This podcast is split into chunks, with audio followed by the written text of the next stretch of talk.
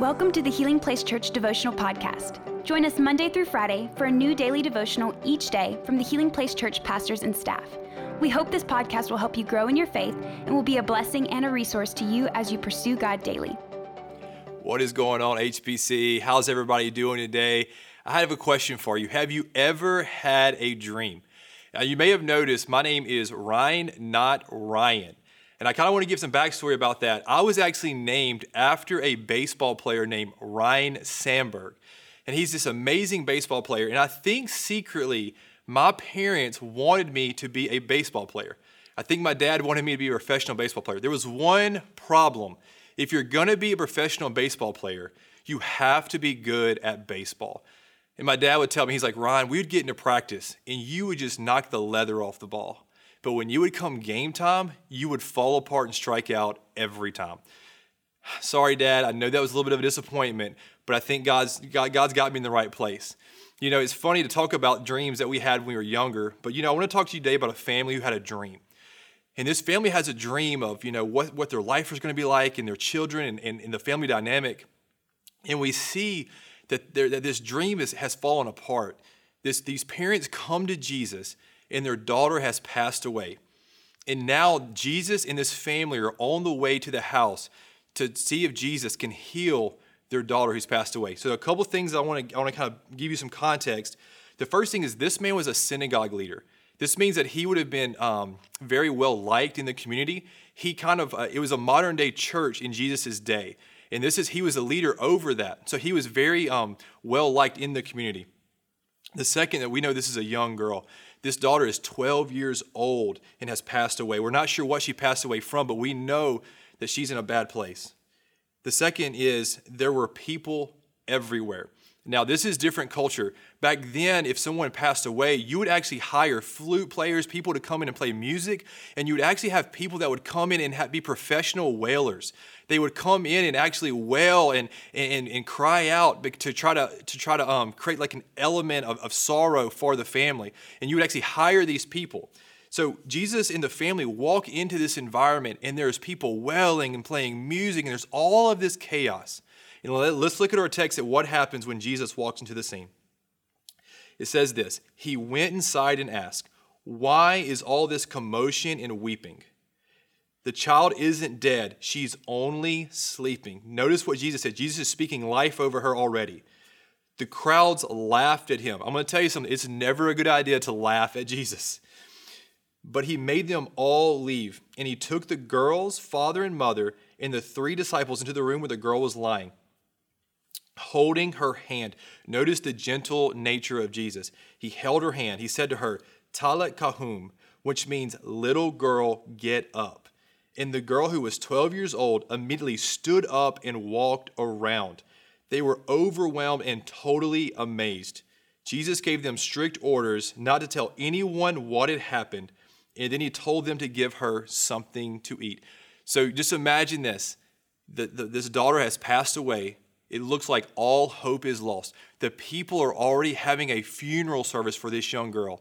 And Jesus walks in and everything changes. So there's a couple things that I think stand out in this passage. And a couple things that we need to do in our own lives dealing with our dreams. The first one is this you have to get away from the haters. Now, notice what happens when Jesus walks in. Jesus immediately walks in and says, Hey, what is all this commotion? What is going on? This girl is not dead. She's only asleep. And notice that these people went from wailing to laughing. This just shows that these people did not have real emotion for this girl. It was all an act. They may have had an outward appearance of sorrow, but internally they did not care. You've got to get away from the haters. You may have people in your life and you begin to talk to them about what God's going to do or maybe what God has spoken over you, and they laugh at you and say, No, no, that's never going to happen. You can't be this. You can't do that. You know, these things that you're talking about, it's not going to happen. Notice what Jesus does. Hey, he sends them out, he gets away from the haters. The second thing that he does is he goes deeper. And the thing is, you need people in your life. So you got to send the haters out, but then you also need people in your life that you can trust and that you can go deeper with. There are people that you need to talk to your dreams about. Maybe it's a small group or maybe some friends, some coworkers who are also fellow believers that you can talk to.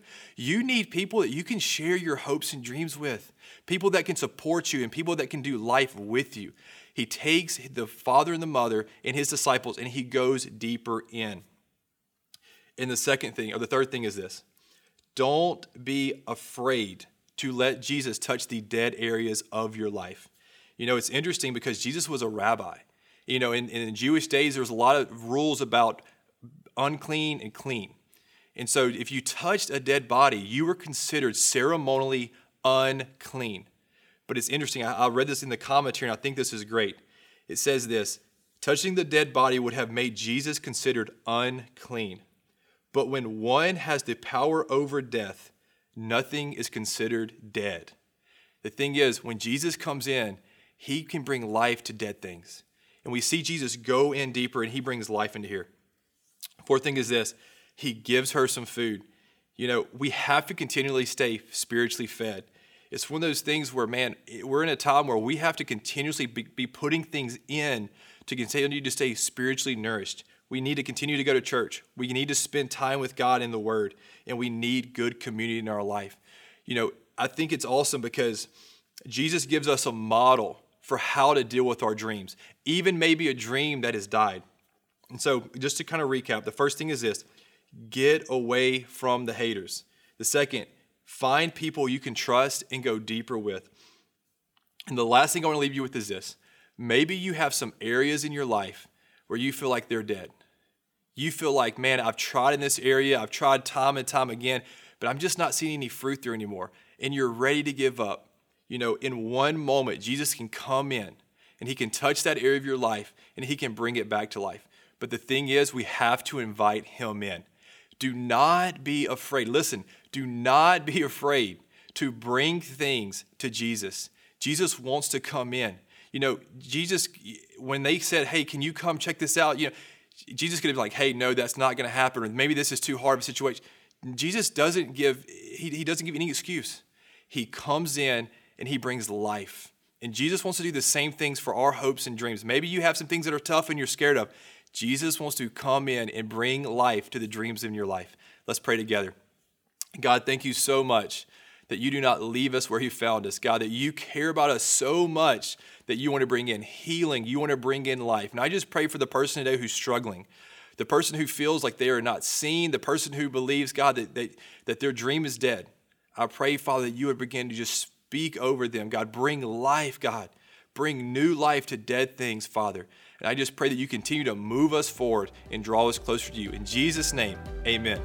Thank you for listening. Take a moment to subscribe so you don't miss any of the daily devotionals and be sure to share with your friends. For more information about HPC, visit healingplacechurch.org.